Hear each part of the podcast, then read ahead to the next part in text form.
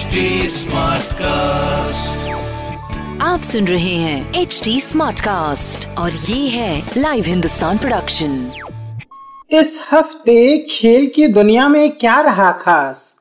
किसने लपका कैच या किसने जीता मैच क्रिकेट फुटबॉल हॉकी और टेनिस की खबरों के अलावा भी होगा बहुत कुछ। मेरे पॉडकास्ट खेल खेल में।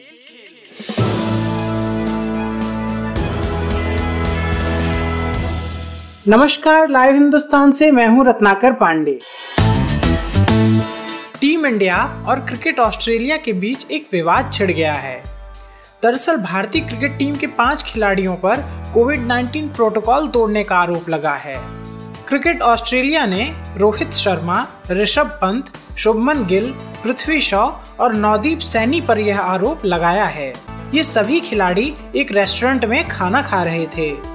इसको लेकर खबर आ रही थी कि इन खिलाड़ियों को टीम इंडिया के साथ तीसरे टेस्ट मैच में खेलने का मौका नहीं मिलेगा। हालाँकि बाद में क्रिकेट ऑस्ट्रेलिया ने बयान जारी करके यह स्पष्ट किया कि ये सभी खिलाड़ी भारतीय टीम के साथ रह सकेंगे।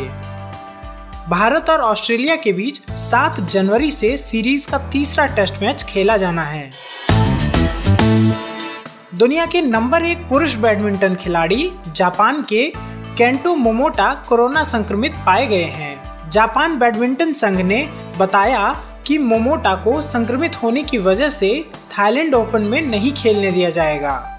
थाईलैंड ओपन बैडमिंटन टूर्नामेंट का आयोजन 12 जनवरी से होना है। रानी रामपाल की अगुवाई में भारतीय महिला हॉकी टीम अर्जेंटीना के दौरे पर रवाना हो गई है। भारतीय टीम करीब एक साल बाद मैदान पर वापसी करेगी। इस दौरे पर भारतीय टीम 26 जनवरी से चार मैचों की सीरीज़ खेलेगी। गोवा के 14 वर्षीय शतरंज खिलाड़ी लियोन मेंडोका ने इटली में तीसरा और आखिरी नॉम हासिल किया। इसके बाद वे भारत के सड़सठवें ग्रैंड मास्टर बन गए हैं।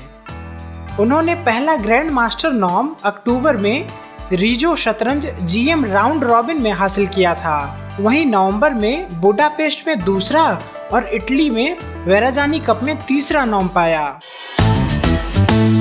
आपको हमारी यह प्रस्तुति कैसी लगी? सोशल मीडिया के ज़रिए ज़रूर बताएँ।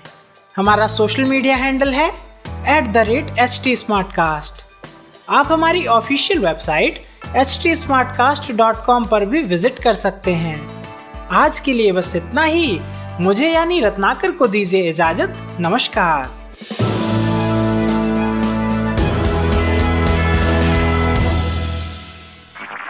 आप सुन रहे हैं एच डी स्मार्ट कास्ट और ये था live Hindustan production H smart Smartcast.